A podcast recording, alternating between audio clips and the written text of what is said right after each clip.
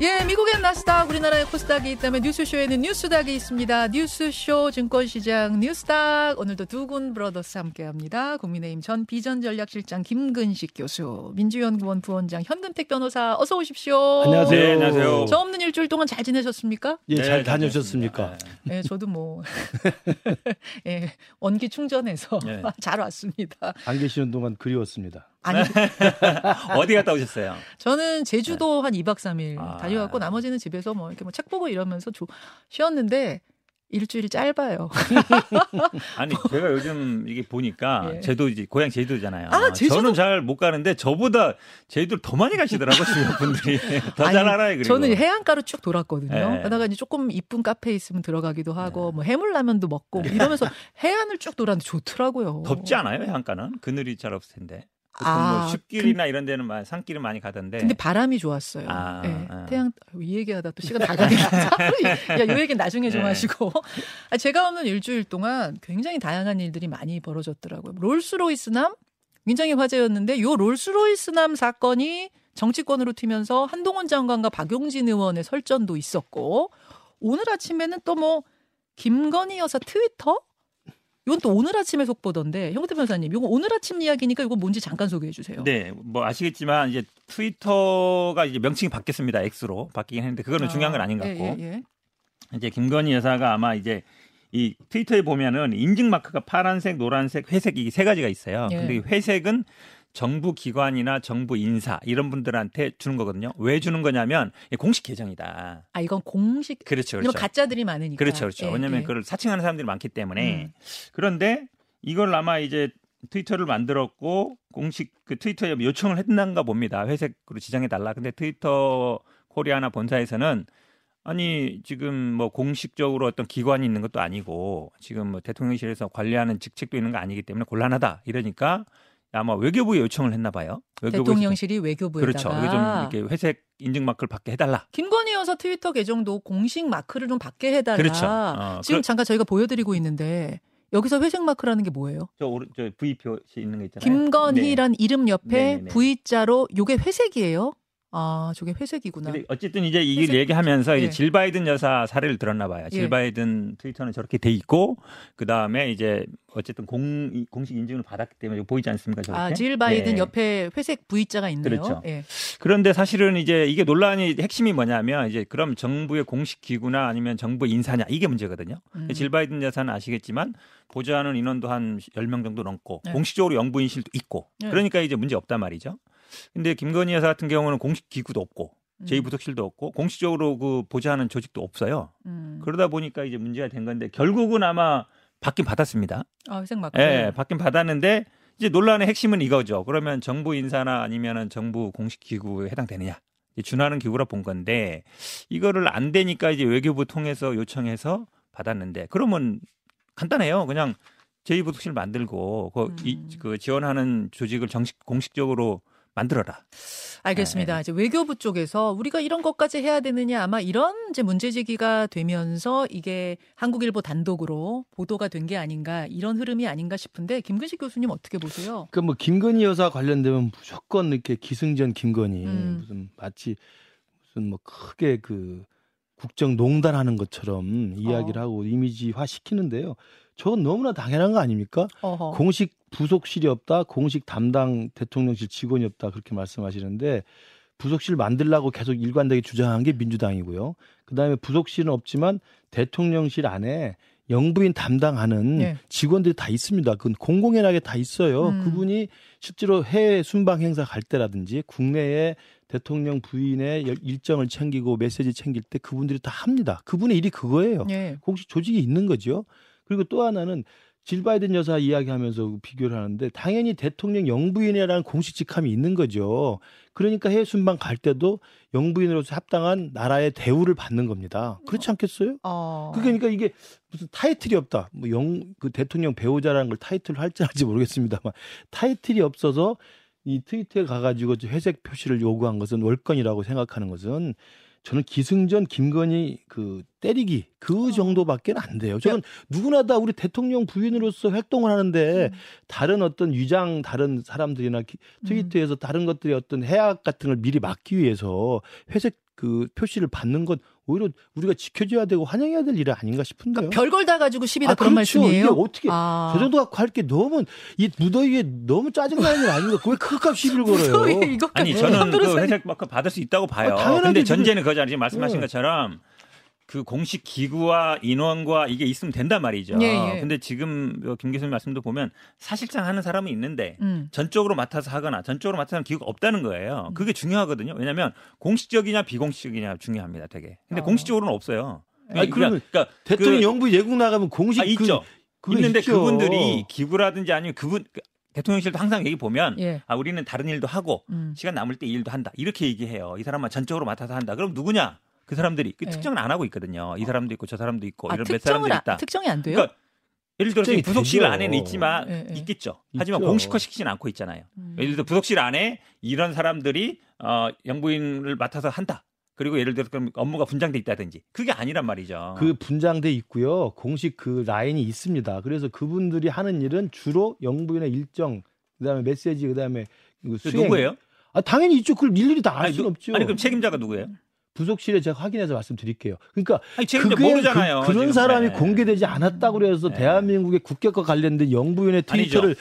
예방하기 위해서 보호하기 위해서 회색 마크 받은 거 가지고 시비를 걸면 공식, 아니 저도 제가 볼 때 받을 수 있다고 본다니까. 아, 너무 근데 그 조직이라든지 아니 인원이라든지 아니면 예산이라든지 음. 책임이라든지 이걸 분명해야 되는데 그걸 안 하고 있는 상태에서 음. 대외적으로는 이런 공식 마크를 받기 위해서 외교부를 통해서 한다는 것 자체가 이상한 거죠. 아니 질 바이든도 여기서 마찬가지 퍼스트 레이디라고 하는 그 직함 자체가 공식성을 띄고 있는 거잖아요. 그러니까 다른 나라 가거나 우리 국내 행사를 가거나 국내 공식 행사를 가더라도 대통령 부는 대통령 부에서 공적 대우를 하는 겁니다. 그걸 가지고 시비를 걸면 안 되죠. 그분이 싫든 나쁘든 그 행동과 언행에 대해서 시비 거는 거하고 대통령 영부인으로서 아니 그렇게 만약에 말씀 그 지켜내기 위해서 회색 마크 받는 게 왜 시비 걸어요? 트위터 본사에서 처음부터 해달라고 했을 때 해주겠죠. 왜 안 해줬겠어요?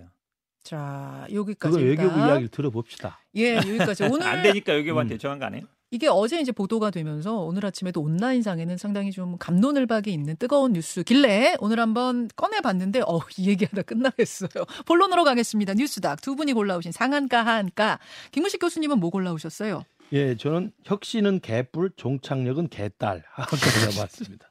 이걸 제목 잘 잡았죠. 이걸 만드신 거예요 지금? 예, 제가 만들었습니다. 약간 이렇게 운율을 맞춰가지고. 예. 아 혁신은 개뿔, 종착역은 개딸. 예. 잠깐 기다리시고요, 현근태 변호사님. 저는 뭐 잼버리 관련해서 전 정권 씨 사과하세요. 전정권 씨 이것도 만드신 거예요? 아니 뭐 전정권 씨는 막 워낙 유행하시고 지금 또 뭐 사과라는 얘기 하시니까 어 두 분이 지금 월요일 뉴스다 가다 보니까 이 카피라이트가 많이 늘었어. 아 광고에서 취직하셔도 될것 같이 잘하시는데 김구식 교수님 하한가부터 좀 보겠습니다. 혁신은 개뿔, 종착역은 개딸. 이거 아마 혁신위가 낸 혁신안 얘기하시는 그렇죠. 것 같은데요. 혁신위가 이제 활동을 조기 종료하고 혁신안을 이제 당에 던져주고 나갔는데요. 네. 그 혁신안 중에 여러 가지가 있지만 있지만 보도 많이 나온 게 이제 크게 두 개잖아요. 하나는 공천 룰을 좀 변형 변경시킨 거고요. 음흠. 이건 뭐 총선 앞두고 당의 혁신과 공천 혁신을 위해서 그렇게 제안할 수 있습니다. 그러나 이 공천 룰의 변경도 친명 비명은 이제 해석 차이가 있고 온도 차이가 있고요. 네. 어, 우리 현근택 변호사도 있지만 어, 친명 쪽의 정치 신인들은 지금 비 저 아, 비명 쪽, 비명 쪽의 현역 의원들 자리를 탈환해야 되기 때문에 그러면서 보면 이제 친명 쪽의 신, 신진 인사들이 좀 진입하기 쉽게 만든 공천들이라는 생각이 들고요. 그것보다 더 중요한 건 이제 전당대회에 대의원 투표 반영 비율을 아예 없앤 거잖아요. 그러니까 음. 전당대 투표 룰을 바꾼 겁니다. 대의원제를 사실상 폐지했다라고 지금 봐야 되는 거죠. 그 제도는 남아 있지만 껍데기만 네. 남아 있는 거고 네. 대의원제가 전당대회 때 당 대표를 뽑을 때 투표 반영률이 30%나 있었는데 이거 아예 네. 없애버린 거죠. 당원 70, 여론조사 네, 30으로 바꿨습니다. 거죠. 그렇기 때문에 이건 공천 룰을 바꾸는 건 그럴 수 있겠다 생각하는데 전당대회 룰을 지금 왜 느닷없이 난데없이 음. 뜬금없이 갑자기 바꾸느냐 이게 이제 음. 시기적으로 문제가 있고요.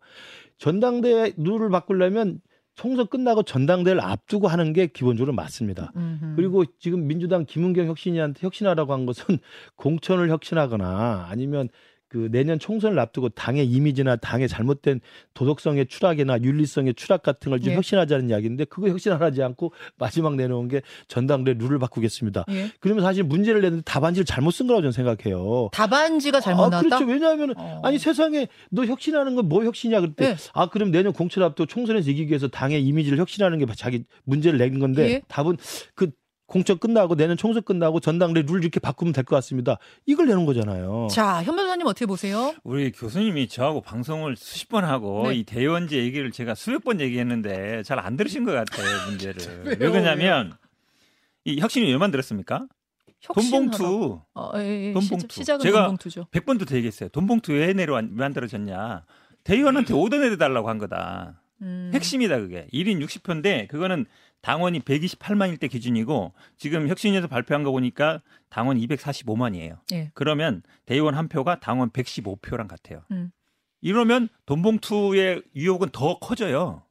사실은 처음에 만든 이유가 이 돈봉투 사건하고 코인, 코인은 개인 문제잖아요. 음. 돈봉투 구조적인 문제고. 그러니까 이 대의원제 그러니까 1인 1표 하자는 얘기거든요. 답안지 틀린 거 없다 그 말씀이세요? 아, 시작이 돈봉투였으니까. 돈봉투 문제를 어떻게 해결할 어. 거냐 나온 거기 때문에 그 예. 핵심이 대의원한테 오더 내려달라고 만드는 거기 때문에 예. 이 대의원의 1인 1표를 만들면 된다라고 한 게 잘못 읽은 거야. 아니에요. 문제 잘못 제가 거지. 이 얘기를 처음 얘기하는 게 아니고 예. 아시겠지만 아 들었지 들었어요. 방송 나올 때마다 아, 그러니까 얘기했단 말이에요. 대의원제도의 네. 문제점을 계속 지적한 게 들었는데 네.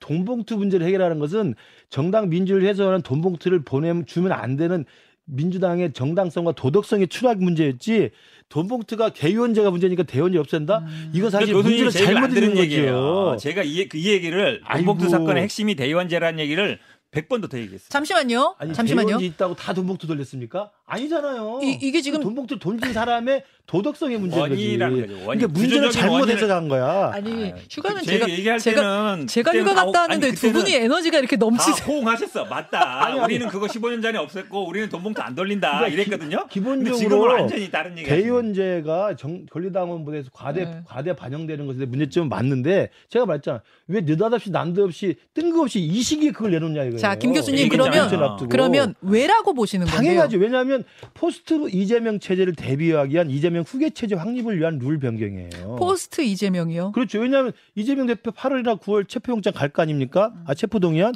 그러면 가결될 가능성이 높죠. 그러면 구속영장 실질심사 가야 돼요. 구속영장이 떨어질 수 있어요. 저는 떨어진다고 봅니다. 어. 그러면 감옥에 가는 겁니다. 현직 제1야당 대표가. 예? 감옥 가서도 당 대표로서 업무를 수행할 수는 없잖아요. 그러면 예. 이재명 대표 이후를 생각해야 됩니다. 그러면 12월 이전에 포스트 이재명 체제를 논의하려면 전당대회 새로 치러야 돼요. 네. 그 고민까지 하고 그러면 전당대회 치르려면 어떻게 됩니까? 이재명 체제를 그대로 옹이 보유할 수 있는 음. 포스트 이재명을 그 후계자를 만들어야 될 거 아닙니까? 그 시스템이다. 그러려면 대의원제도 없애는 게 가장 확실한 이재명 후계자 키우는 작업이죠. 그걸 다 뇌피질로 하고 나서 하는 거예요. 그래서 비밀계가 고질병이 또 도시는 것 같아. 뭔가요? 깔때기 이재명. 아, 왜 그러냐면 깔때기, 아니, 아니, 들어보세요. 깔때기 김 들어보세요. 제가 사실은 아시겠지만 작년 전당대회 앞두고도 이 대의원제 폐지해야 된다는 얘기 계속 얘기했어요. 그때 예. 똑같아요. 1인 1표 해야 된다 했잖아요. 음. 그럼 그때도 이재명 대표 물러날 걸 전제로 해서 아, 물러날 거니까 포스트 이재명 생각했겠어요? 아니 그 전당대 직전 했어야지. 그때도 얘기하고 그 이후에도 계속 얘기했어요. 지금 전당대가 없잖아요. 제 얘기 좀 들어보세요. 제 얘기 기회니까. 전당대회 앞에도 이 논란이 있었어요. 음. 그때는 뭐라 그랬냐면 이 반대하신 분들은 네. 아, 전대 앞두고 룰 바꾸면 안 돼. 그대로 해야 돼. 이런단 말이에요. 아, 전대 앞이면은 전대 앞이라서 안 된다 그러고 그렇죠. 전대가 멀리 떨어져 있으면 멀리 떨어져서 안 된다고 그러지 않느냐? 앞에 앞에 두고 하자는 얘기. 급한 거 아니다. 그럼 하지 말자는 얘기다 그거예요. 그렇죠. 그런데 핵심은 이거예요. 이게 돈봉수의 원인 제거 목적도 있지만 그러니까 표의 등가성이에요. 눈에 얘기하잖아요. 국민의힘은 어. 1인 1표예요. 대의원 제 그대로 있고 예. 그렇게 한단 말이에요. 예. 간단해, 심플해. 우리 당 굉장히 복잡하게 돼 있거든요. 거기까지 이해해요. 없애자는 얘기 기본적으로. 그러니까 표의 등가스 음. 인정하고 이해하는데 네. 제가 말한 예. 혁신위를 왜 만들었는가에 대해서 돈봉투 사건을 예로 들면서 돈봉투를 뿌린 그 정치인의 부도덕성을 이야기하지 않고 이게 대의원 제도가 연원이니까 대의원 제도 없애기 위해서 이게 대의원 제도 폐지한다는 것은 포스트 이재명 체제 후계자를 노리는 가장 저는 알겠습니다. 정치적 의도가 있고 하나만 일서, 말씀드리면 예. 2015년에 영국 노동당에서 똑같은 이유로 음. 당원들의 1인 1표를 강화한다고 해서 대의원 제도를 없애고 예. 바꿔가지고 제러미 코비진이라고 하는 광경 그 친 강경 극좌 당수가 당, 그 당선이 돼요. 예, 예. 그래서 30, 1935년 이후에 최대 참패를 당합니다. 노동당이 그때부터 완전 풍지박산 났어요. 음. 그러니까 저는 지금 제가 아까 개 뿌리고 개딸이라고 말한 거 뭐냐면 혁신하라고 했던 혁신은 다 실종돼 버리고 개딸들의 힘을 빌려 가지고 이재명 이후 체제를 대비하는 친명들의 굉장히 신모 원료다 이게 그거 알기 때문에 비명 개진지 집단 반발하고 있는 거예요. 제가 그 한마디만 딱 할게요. 국민의힘은 1인 1표거든요. 그럼 이제 극성 당원들이 주도하고 막 신천지 같은 사람들이 막 휘둘리고 그런 정당 아니, 얘기 들어보세요. 결별했죠. 그런 당이에요? 아니에요. 15년 전에 이미 없어지고 항상 그 국민의힘 쪽 분들은 야 민주당 그러니까 음. 지금 돈봉투 돌리는 거 아니냐. 우린 돈봉투 없어진 지 오래. 이미 대의원 가중치 없어졌어. 이러고 있거든요. 음. 그러니까, 그러니까 국민의힘이 아, 얘기 들어보세요. 국민의힘이 하는 거는 굉장히 좋은 자, 거고 자, 제가 하자는 거는 똑같은 얘기 하고 있는데 그걸 뭐 자, 오래도 박수 쳐야 돼. 자, 잠시만요. 말이 되는 논리를 하세요. 말이 되는 결별을 다 끝냈고 민주당은 지금도 당 지도부가 아니, 김 교수님 잠시만요. 있잖아요. 지금 두 분이 싸우는 건 중요하지 않아요. 이거 어차피 민주당 안에 혁신안, 민주당 안에서 받아들이면 그만이고 거기에서 갈라지면 땡인데 그렇죠. 땡인데 지금 내부 분위기가 어떤가 이게 더 중요한 겁니다. 지도부 안에서 의견이 갈려요. 들어보시겠습니다. 총선에 영향을 미치는 것도 아니고 국민의 민생과 관련된 시급성을 다투는 것도 아닌 일로 이런 무리수를 두어야 하는 이유를 찾기 어렵습니다. 더 많은 권리를 가진 사람들이 혁신에 저항하는 것은 자연스러운 과정입니다. 내 마음에 들지 않는다고 혁신을 거부하는 것은 자기 스스로를 낡은 존재로 만들. 자, 고민정 최고위원 의견하고 서은숙 최고위원 의견을 제가 연달아 달려, 들어, 들려드렸는데 이렇게 지도부 안에서도 지금 의견이 갈리는 가운데 내일 모레 16일에 의원총회 열고요. 28일부터 1박 2일 동안 의원 워크숍 있습니다. 여기서 아마 이 문제가 논의가 될 겁니다. 혁신안의 운명 어떻게 될 것이냐? Go냐? Stop이냐? 김근식 교수님? 저는 그게 혁신안은 결국 분열을 잉태해서 비명과 친명을 화해 불가능한 지경까지 갈 겁니다. 왜냐하면 이게 아까 공천들은 차치하더라도 포스트 이재명 체제를 향한 양쪽 친명과 비명의 셈법이 완전히 다르기 때문에 예. 이 공천룰이 아닌 전당대 룰을 바꾼 그 의도에 대해서 비명계는 의심할 수밖에 없을 그럼 거예요. 일단 지도부는 이재명 대표 아래 이제 지도부는 예. go 쪽으로 결정할 아, 거라고. 보시는 거고 후계자를 키워야 되니까. go가 결국은 분열로 당연하죠. 분열이라면은 당이 갈라진다는 뜻이에요? 이재명 대표를 그대로 뜻을 이어받는 권리당원 개딸 중심의 후계 체제를 만들어야 우리 현 변호사도 예. 공천을 받을 수 있고 예. 새롭게 진입할 수 있는 친명 정치 후, 지망생들이 받을 수가 있어요. 어. 그러나 지금 기존에 현역에 있는 비명계들은 알겠습니다. 목숨을 걸고 반대하죠. 당이 갈라질 거다라고 보시는 뭐 거예요? 뭐 그렇게 갈 가능성도 배제할 수 없다. 자, 현변 현 변호사님 고우냐 스탑입니까? 교수님의 희망 사항이고 분열돼서 이제 뭐 어찌 보면 갈라졌으면 좋겠다는 건데 저는 근데 1인 1표는 갈 수밖에 없다고 봐요. 왜 그러냐면 이거는 뭐 정당 민주주의 기본이기 때문에 일단 고우다. 예. 근데 아마 이제 의총이나 이제 워크숍에서는 반대 의견이 많이 나올 수 있다고 봅니다. 음. 왜냐하면 현재 민주당 대의원은 그 지역위원장들이 추천하게 돼 있어요. 음. 당원들이 선출하는 게 아닙니다. 예, 예. 굉장히 큰 차이가 있는 거죠. 그러면 어쨌든 현재 의원들은 기득권을 갖고 있기 때문에 이걸 놓치고 싶지 않겠죠. 근데 저는 아마 의총이나 이래서는 반대 의견이 나오더라도 이거를 예. 예를 들어 최종적으로는 아마 전당원 투표로 결정할 가능성이 많다고 보는데 아. 당원들의 입장은 거의 아니 왜 나는 한 표인데 저 사람은 왜 60표 100표야? 그 이해를 못 하거든요. 예를 들어 내가 저... 선출한 사람도 아니고 네. 위에서 그냥 추천한 사람인데 왜 이 사람한테 큰 권한을 줘야 돼? 네. 이 불만이 되게 많아요. 근데 이거 전당원 투표로 원래 가요? 저는 아니 그러니까 최종적으로 물론 이제 반영 비율은 문제가 있을 수 있어요. 예전에 보면은 뭐 중앙이 50%, 네. 뭐 전당원 50% 이렇게 네, 하는데 만약에 중앙이 50%인 경우도 예전에는 뭐 되는 경우도 있고 안 되는 경우도 있지만 저는 뭐 만약에 그런 식으로 중앙이 50, 전당은 50을 하든 어. 아니면 전당은 100%를 하든 네. 저는 뭐 통과될 가능성은 높다 보고 있습니다. 거다. 네. 통과될 거라는 건 두 분 다 동의하시는데 그 후에 김 교수님은 엄청난 분열이 있을 거라는 거고 현 변호사님은 그렇게는 안 보세요. 아니 1인 1표 하자는데 뭐 그게 아. 분열될 게 뭐가 있어요. 분열을 다 예상할 거예요.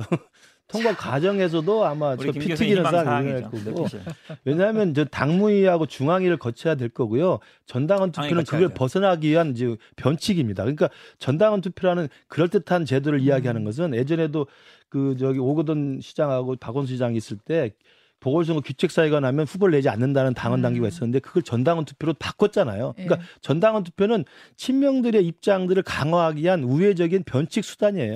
아니, 그때도 뭐 친명 주도권 잡았어요. 그거 아니잖아요. 넘어가겠습니다. 뭐 권리당원들이 기승전 이재명 하지 마시고. 요 얘기는 아마 뭐 내일이도 모레든 모레든 계속될 것 같아서 두 분의 의견은 여기까지 듣는 것으로 하고 뉴스닥 현근택 변호사의 하한가로 넘어갑니다. 시간이 많지가 않네요. 한 5분 정도 남았죠. 하한가로 전정권 씨를 골라오셨는데 성은 전이요, 이름은 정권. 근데 정말로 어딘가에 이런 분이 살고 계실 것 같아요. 전, 아, 그래요? 정권. 아, 그러네요. 네, 어, 정권 그... 이렇게 부르진 않고 정권 씨. 그분한테 죄송한데 아무튼 네. 아무튼 뭐 사과하세요 이런 제 말을 들어서 그런지 모르겠지만 문재인 전 대통령께 사과했습니다 아무튼 예. 문재인 전 대통령의 SNS 어제 SNS를 좀 보겠습니다 보면은 어, 사과를 하면서 사과와 위로의 마음 전합니다라고 하면서 서도 여기에 이제 반박의 뜻도 좀 있는 것 같고 일단 이거 어떻게 읽으셨어요, 현 변호사님은 이 에세? 이게 지금 어쨌든 뭐 문재인 정부 때 준비가 부실했던 거 아니냐라고 음. 이제 김기현 대표도 얘기하고 네. 지금 국민의힘 쪽에서 문제 삼고 있기 때문에 저는 문재인 대통령 입장에서도 뭐 본인의 이제 책임도 없지 않다라는 얘기도 있고 중요한 거는 이제 아마 윤석열 대통령도 사과하기 바라는 마음이 좀 들어있는 것 같아요. 저는 이제 그 네. 질문을 지금 드리려고 네. 했어요. 사실은 국민의힘에서 전 정권 이야기를 하지만 문재인 전 대통령이 사과하십시오. 잼버리를 두고 그렇게 콕 집어서 이야기하진 않았는데 책임 문재인- 있다라고는 얘기했죠. 그 사과하셔 이렇게 요구하진 않았는데 네. 문재인 전 대통령이 SNS를 먼저 올린 이유가 뭘까 좀 궁금했거든요.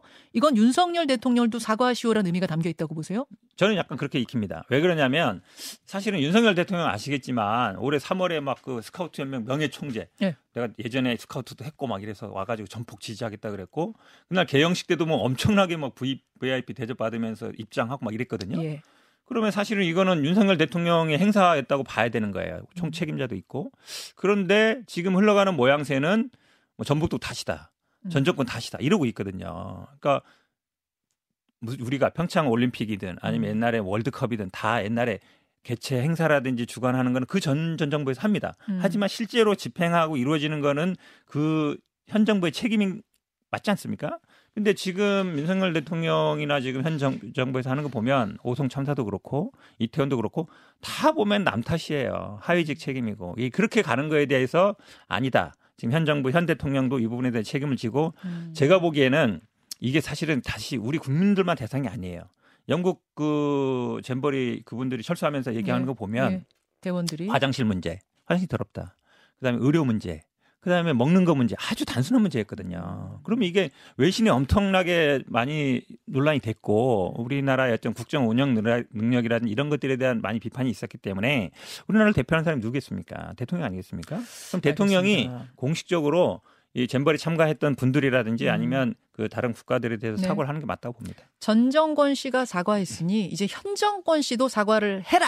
윤 대통령 사과해라. 이게 이제 민주당의 요구입니다. 저 문재인 대통령이 뭐 이번에 잼버리에 대해서 저렇게 예, 그 입장을 낸 것에 대해서는 어 저는 바람직하다는 평가도 받을 수 있겠지만 또 한편으로는 지금 현 변호사 말씀하신 것처럼 가만히 계셨어도 되는 상황인데 어. 왜냐하면 우리 국민의힘이나 지금 우리 윤석열 정부에서 문재인 대통령을 콕 집어서 사과하거나 뭐 책임지라고 한 적은 없거든요. 없어요. 전라북도라든지 그다음에 잼버리 조직위원회 전반의 문제라든지 네. 그다음에 지난 2020년 그 조직위원회 출범 이후에 지금까지 3년 동안 무엇을 했는지 이런 것들을 감사하겠다는 거거든요. 네. 그러니까 전반적인 공무원과 잼버리 조직위원회와 집행위원회의 허술한 사- 그 예산 집행이나 그 공무원의 안이함 이런 걸 질타하는 것인데 갑자기 또이 문재인 대통령이 나타나셔가지고 사과와 위로를 전합니다. 네. 그러면서 맥락은 보면 지금 현재 이번에 치른 윤석열 정부를 좀 비난하는 분위기도 좀 있고 음. 이렇게 돼 있어서 저는 어떤 생각까지 드냐면 본래 이제 잊혀지고 싶다고 하셨잖아요. 네. 양산에 가 계시면서.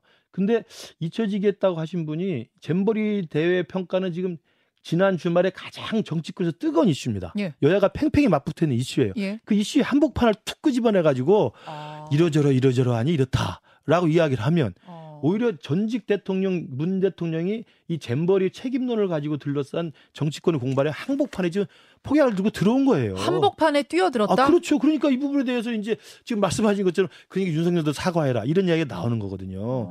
저는 이것도 지금 내년 공천을 앞두고 민주당 내 친명 비명계 지금 이 삿바 싸움이 진짜 치열한데 음, 이 문 친명 비명 간의 삿바 싸움에서 일정 정도의 정치적인 의도를 가지고 저는 저는 그렇게까지. 입장을 냈을 거라고 생각해요.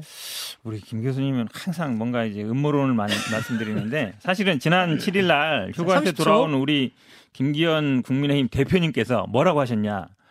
아, 세계 잼버리 새만금 유치가 확정된 것은 2017년 8월 문재인 정권 시절입니다. 관련 특별법이 국회를 통과하고 종합 계획을 수립 같이 이루어진 것도 모두 문재인 정권 시절에 주도했던 일임을 민주당 지도부도 모르지 않을 것입니다. 음. 한마디로 얘기하면 전 정권 음. 탓이다라고 예, 얘기를 했어요. 이 얘기를 안 했으면 이 논란이 될 이유가 아니 없어요. 대통령 보고 책임지라고는 안 했죠. 아니, 주도했던 게 문재인 정권에서 뭐 예산 수립하고 그 다음에 유치를 확정했기 때문에 그, 그 말이 뭐예요? 잘했다는 얘기예요? 책임 있다는 얘기잖아요. 조직위원회와 전라북도와 지방 정부와 그 조직위 정부 단체의 문제점을 지금 지적하는 거예요. 지금 이제 감사 이게 어디 문재인 정권 얘기하는데 무슨 조직일 얘기하는 거예요. 감사를 감사원이 곧 착수할 그럼요, 것 그럼요. 같고요. 네. 민주당에서는 국정조사 요구하고 있는 상황이고 이래서 책임 공방은 뭐 계속 이어질 것 같습니다만 국민들 보기에는 사실은 어, 이거 이러다 흐지부지 또 끝나겠구나. 사실 벌써 이런 느낌이 들어요. 책임자 분명히 책임 소재 가려야 하는데 그냥 이렇게 싸우다 감사 끝나겠구나. 결과가 나오면 분명히 문제는 지적이 되고 재발 방지책 같은 건 나와야 될 겁니다. 제가 보기에는 뭐 이태원 참사처럼 갈 겁니다. 왜냐면 하위 뭐 전라북도라든지 아니면 여가부 장관이라든지 이 선에서 끝내고 위에 사실은 조직위 수, 장은 여가부 장관이지만 지원위원회가 있거든요. 음. 지원위원회 위원장은 총리예요. 근데 뭐 예산 청구했을 때 안 받았던 사람은 경제부총리도 다 들어갈 수밖에 없는데 그냥 밑에 하위 어차피 없어질 여가부 그다음에 뭐 지, 힘없는 지자체로 아. 책임 미룰 가능성이 제가 보기엔 99%라고 두고 보겠습니다. 두 분과는 여기서 인사 나누죠. 뉴스닥 두군 브라더스 고맙습니다. 감사합니다. 김현정의 뉴스쇼는 시청자 여러분의 참여를 기다립니다. 구독과 좋아요, 댓글 잊지 않으셨죠? 알림 설정을 해두시면 평일 아침 7시 20분 실시간 라이브도 참여하실 수 있습니다.